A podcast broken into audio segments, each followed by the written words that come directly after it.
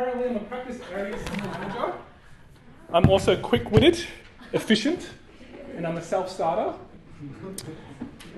Apparently, I live in Sydney and graduated from the University of Hong Kong. I left Hong Kong when I was one, so that makes me a child genius. For fun, I looked up Finn, and this is the first thing that came up. Uh, looking at his description there, he's either really humble or really just couldn't be bothered. Boasting. If there's one place that we're allowed to do it, it's on a place like LinkedIn. Our world is based on merit, and so, in one sense, you've got to boast. Most of you don't know what you want to do after uni, and so you'll end up in the APS. Uh, the APS has 5,500 applications every year, and there's 1,000 grad positions to fill.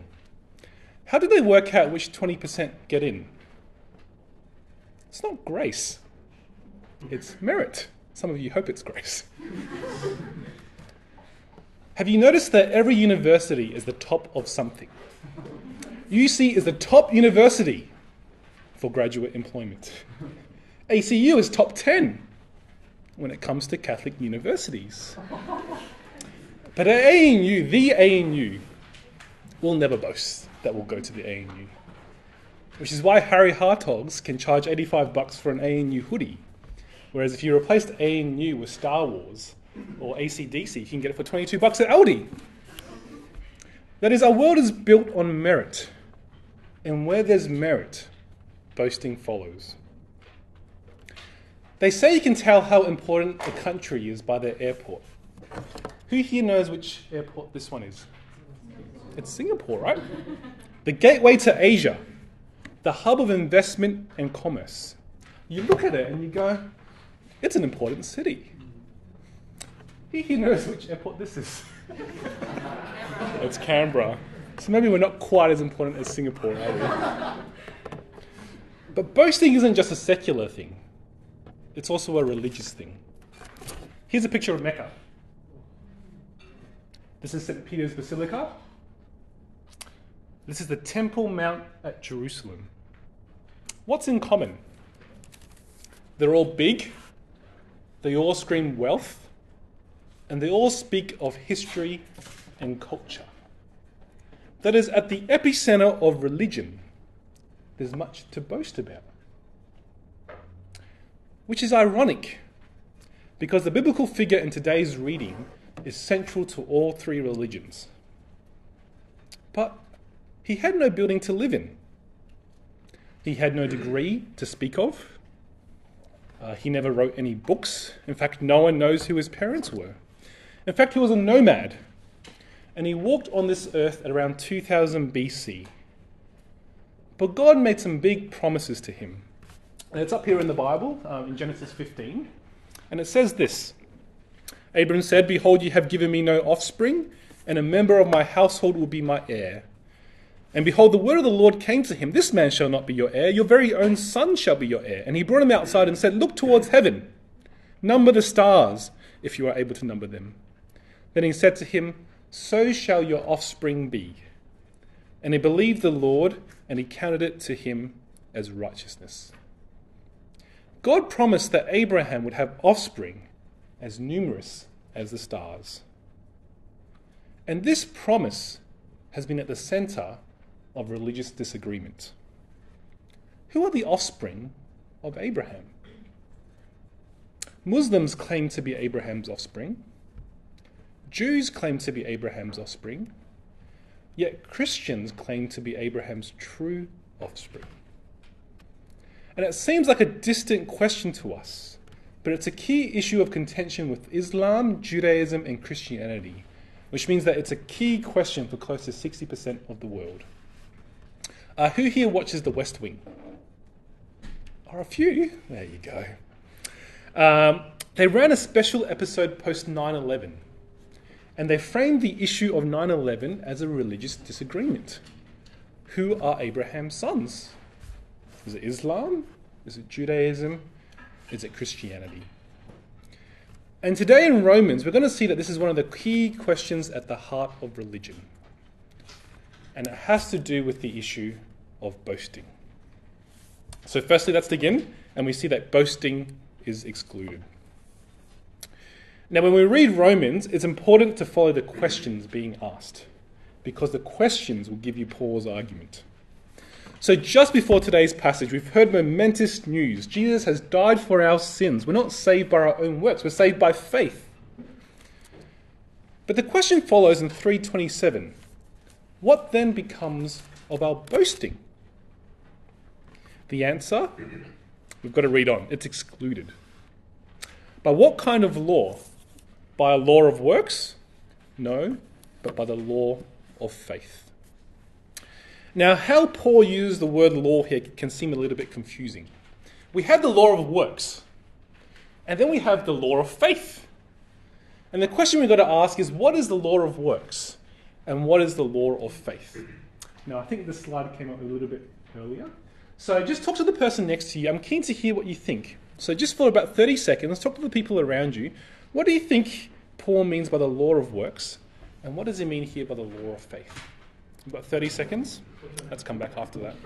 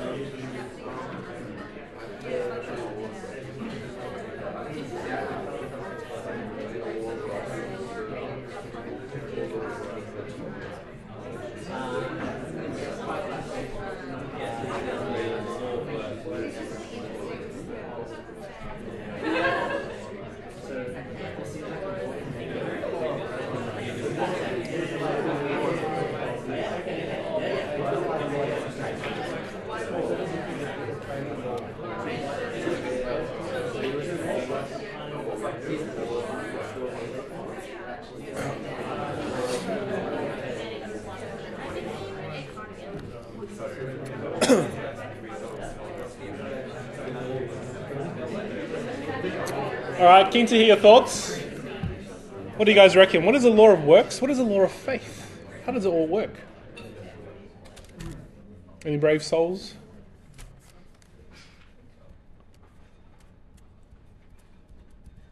Otherwise, I'll pick on. Who should I pick on today? I'll pick on Chris. Any thoughts from you guys? um, the law of works is probably the law of Moses from Yep. the Old Testament. and The law of faith is um, Jesus Christ and the law that Paul is espousing. Yeah, okay. So one's Moses and the and Ten Commandments kind of law, one's, one's Jesus. Any other thoughts? Yeah, Vincent. So, how I interpret it, it was a law of faith all along from the very beginning, and people just misinterpreted it as a law of works, but it was never about works to begin with. It was always about faith. Okay, so the law of works was actually the law of faith from the beginning. Interesting. All right, my answer has all got to do with grammar, which some of you are like, oh, and some of you are like, yeah. The thing about words is that they can mean different things depending on their context.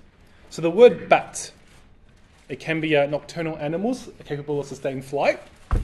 Uh, it could be that kind of wooden thing that you use to hit a red ball in that game they call cricket.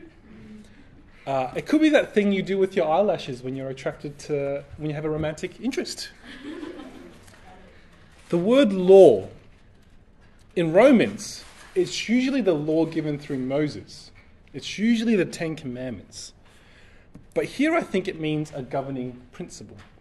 So if I drop this clicker, PowerPoint clicker, the law of gravity, the principle of gravity means that it'll always fall down, right?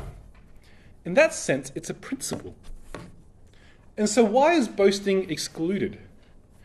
It's because we're no longer governed by the principle, the law of works, but we're governed by the principle of faith. Now, faith is a funny word. Today we use it to mean spirituality. We have faith groups, there's interfaith chaplains. Secular media doesn't care what faith you have as long as you believe in spirituality, you're a person of faith. But faith in the Bible is different. It's basically another way of saying belief, trust. And so if the principle is works, then there's boasting. You can say that you're a moral person. But if the principle is faith, that's dependence. That's trust on someone else. And so law will lead you to trust yourself, but faith will lead you to trust someone else. And if your trust is in the God who will save you, then what becomes of our boasting? It's excluded. So that's part one of today's passage boasting. But part two, Paul gives us a case study, and he uses of all people Abraham. And so we're going to see the gospel according to Abraham. Now, Abraham was a Jewish founding father. Uh, who are Abraham's offspring? By blood, it's the Israelites. From Abraham came the 12 tribes of Israel. But Paul uses the Jewish founding father to say that Abraham was a gospel man, not a law man. So, how was Abraham saved? Let's just pull up Genesis 15 again. Now, Paul quotes verse 6 there in today's part of the reading in Romans 4, and it's there in verse 3. Have a look. Abraham believed God, and it was counted to him as righteousness. The word believe there literally means faith. Abraham had faith, and righteousness was counted to him. And we have an illustration, verse 4. Now, to the one who works, his wages are not counted as a gift, but as, as his due. That is, when your pay packet arrives every Thursday, do you look at your bank account and rejoice? Your boss is so generous. No. It's expected, right? But if I come home with flowers to Mathia, and after the initial shock, and I explain to her that it's not an apology, and it's not a bribe, a gift that's not an apology or a bribe. Now, that really is a gift, right? And there's no ulterior motive. And that's righteousness. It's given to us. Look at verse 5. To the one who does not work but believes in him who justifies the ungodly, his faith is counted as righteousness. Abraham had, uh, Abraham had done nothing. In fact, he's in the category of ungodly. He simply had faith and God gave righteousness. And if you weren't convinced, Paul illustrates it further when he talks about circumcision. Uh, I was wrestling with uh, how to explain circumcision. Uh, so I asked ChatGPT to explain it to an eight year old child, uh, and this is what it said. Uh, circumcision is when a small piece of skin called the foreskin is removed from a guy's private area. It's like giving that part a little haircut, so to speak. You, you get the idea? but it was a marker of Jewish identity. If you're Jewish, you're circumcised. The two go hand in hand. And who did circumcision come through in the Bible? It came through Abraham in Genesis 17. But Paul makes this point.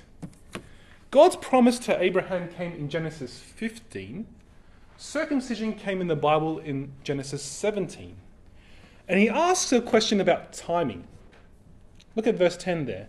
How then was it counted to him? Was it before or after he had been circumcised?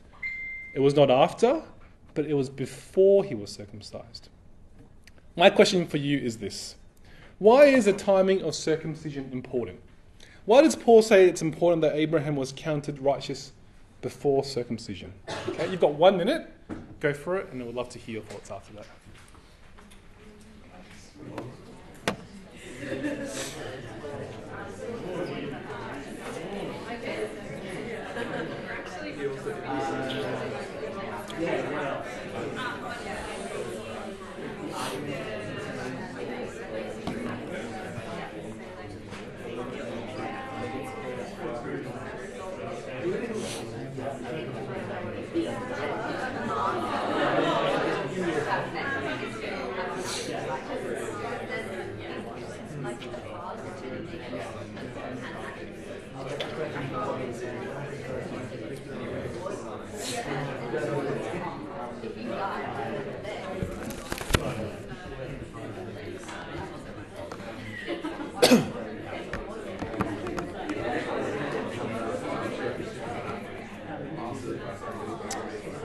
let's come back together.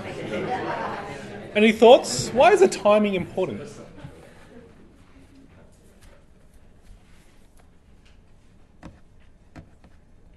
Yeah, Josh. Prove that Abraham wasn't saved by works of the law, like circumcision. Yeah, there you go. I think that's spot on.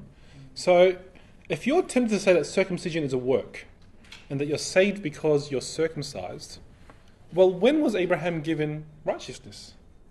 It was actually when he was uncircumcised. You see, God didn't save the circumcised, He saved Abraham before he could do anything that could be considered a work, even circumcision. And so, who are Abraham's offspring? It's actually not Jewish people, it's not the circumcised, but verse 11 it's those who have faith without being circumcised. Now, justification is being declared right. It's the judge saying this person is not guilty. And Romans 4 is saying we're declared right by faith. Now, this idea is always under threat. Uh, there's a New Testament scholar by the name of N.T. Wright. Uh, he's a prominent author. Uh, he's a significant contributor to a movement called the New Perspective on Paul. This is going to stretch you a little bit, but we'll see how we go. I've got here a quote, and he writes this. As we saw, Paul makes a clear distinction between the future justification, the verdict which will be issued on the last day on the basis of the totality of the life led, and the present justification, which is the verdict announced on the basis of nothing but Messiah faith. It's going to be a little bit tricky. It will stretch you a little bit. He makes a distinction between future justification, what God will say, us on, say about us on the last day, and present justification, what God says about us now. My question for you is this have a look at that quote. According to N.T. Wright, how are you saved? Okay? You've got two minutes, and then we'll come back together and see how we go. Go for it.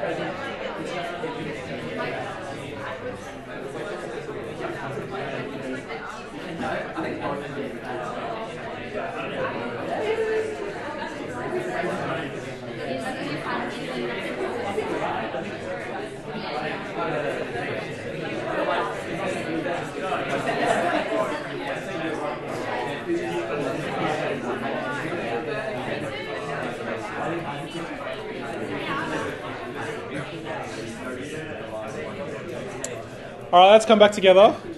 Any thoughts?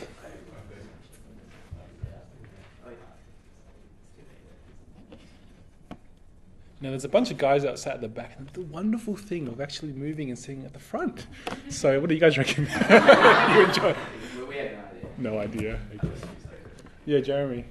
Um, I've kind of forgotten the question, but um, would it be that um, uh, one observation I had was that present justification um, and being assured about present justification is very important because it gives us assurance about our future justification. If we know right now that we're justified because of Jesus, we know that in the future we will be right with God because we are right with God now, and it's because of faith and the promise that God has given, and because of what Jesus has done, not because of the quality of our life and how Yeah. we hold to that. Yeah, that's terrific. And that's going to be in Romans 5 next week.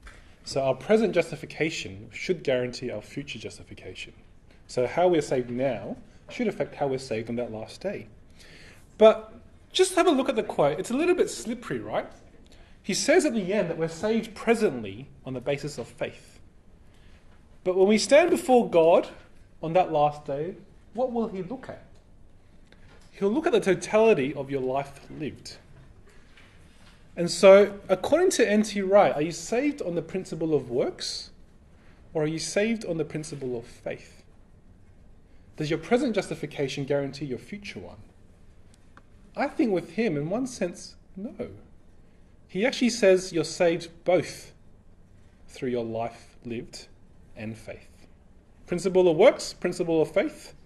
He says both, I think. But Paul says God justifies the ungodly. It's got nothing to do with how I live. The whole point is that he takes an unworthy person and he gives them the status of not guilty. And thank goodness for that. Dietrich Bonhoeffer, when he was locked up um, by the Nazi regime responsible for concentration camps and the world war, said this Nothing that we despise in the other man is entirely absent from ourselves. When I stand before God on that last day, I'm glad I don't have to give God a list of referees. If God looked at the totality of my life lived, I'm glad I can actually be honest and say that I'm a sinner and that I had faith in Jesus. You see, the gospel was there with Abraham. And we see really that the gospel there in Abraham really just leads us to the gospel in Jesus. And so that's our last point today the gospel according to Jesus. Now, Abraham was a man of faith. But what is the object of Abraham's faith? Who did he trust in? Verse 17 it's the God who gives life to the dead and calls into existence the things that do not exist. That is, he believed in the God of the resurrection. If you go back to the Abraham story, Abraham was 100 years old, Sarah's womb was barren. Just imagine going up to a 100 year old couple and promising them offspring. Yet look at verse 19.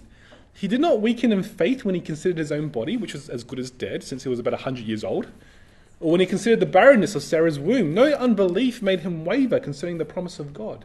But he grew in his faith as he gave glory to God, fully convinced that God was able to do what he had promised. That is, he believed that God could do what was humanly impossible.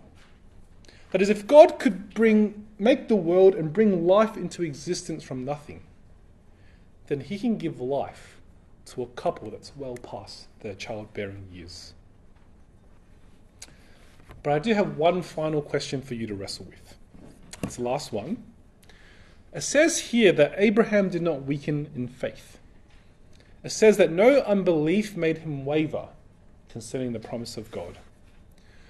But when you read the Genesis accounts of Abraham, it seems to me that he did waver.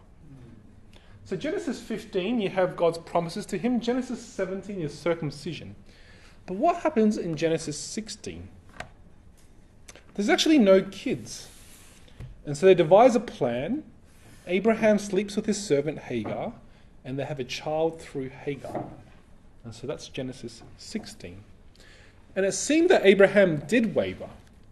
And so my question for you is this if that's the case, how can Paul say that Abraham did not weaken in his faith? Okay, you have one minute, and we'll come back after that.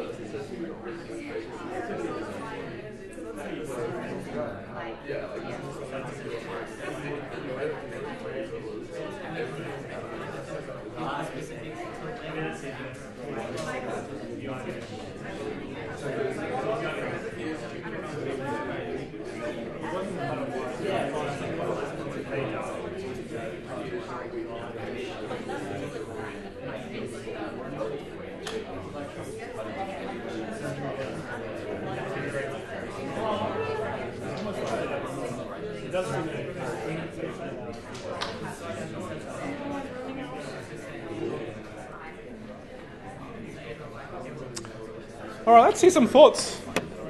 Anyone got any thoughts? Tricky question, this one.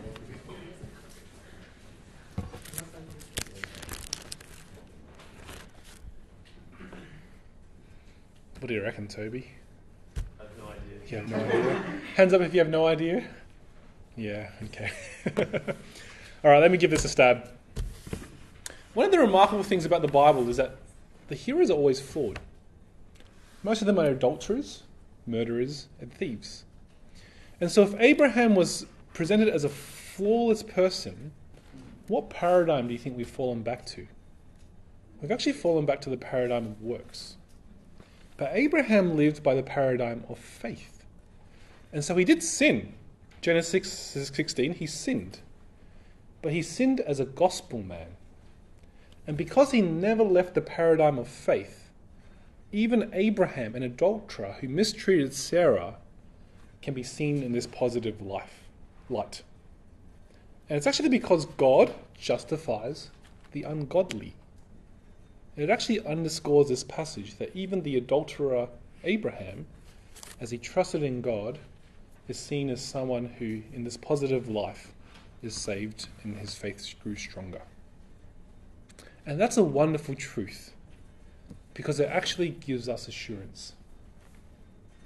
You see, we may sin like Abraham, but if we have faith in the one that raised Jesus from the dead, then it means that we're still saved. And that's what it says in verse 23. But the words that was counted to him was not written for his sake alone, but for ours also. It will be counted to us who believe in him and raised from the dead Jesus our Lord, who was delivered up for our trespasses and raised for our justification. You see, merit based religion, it's just exhausting.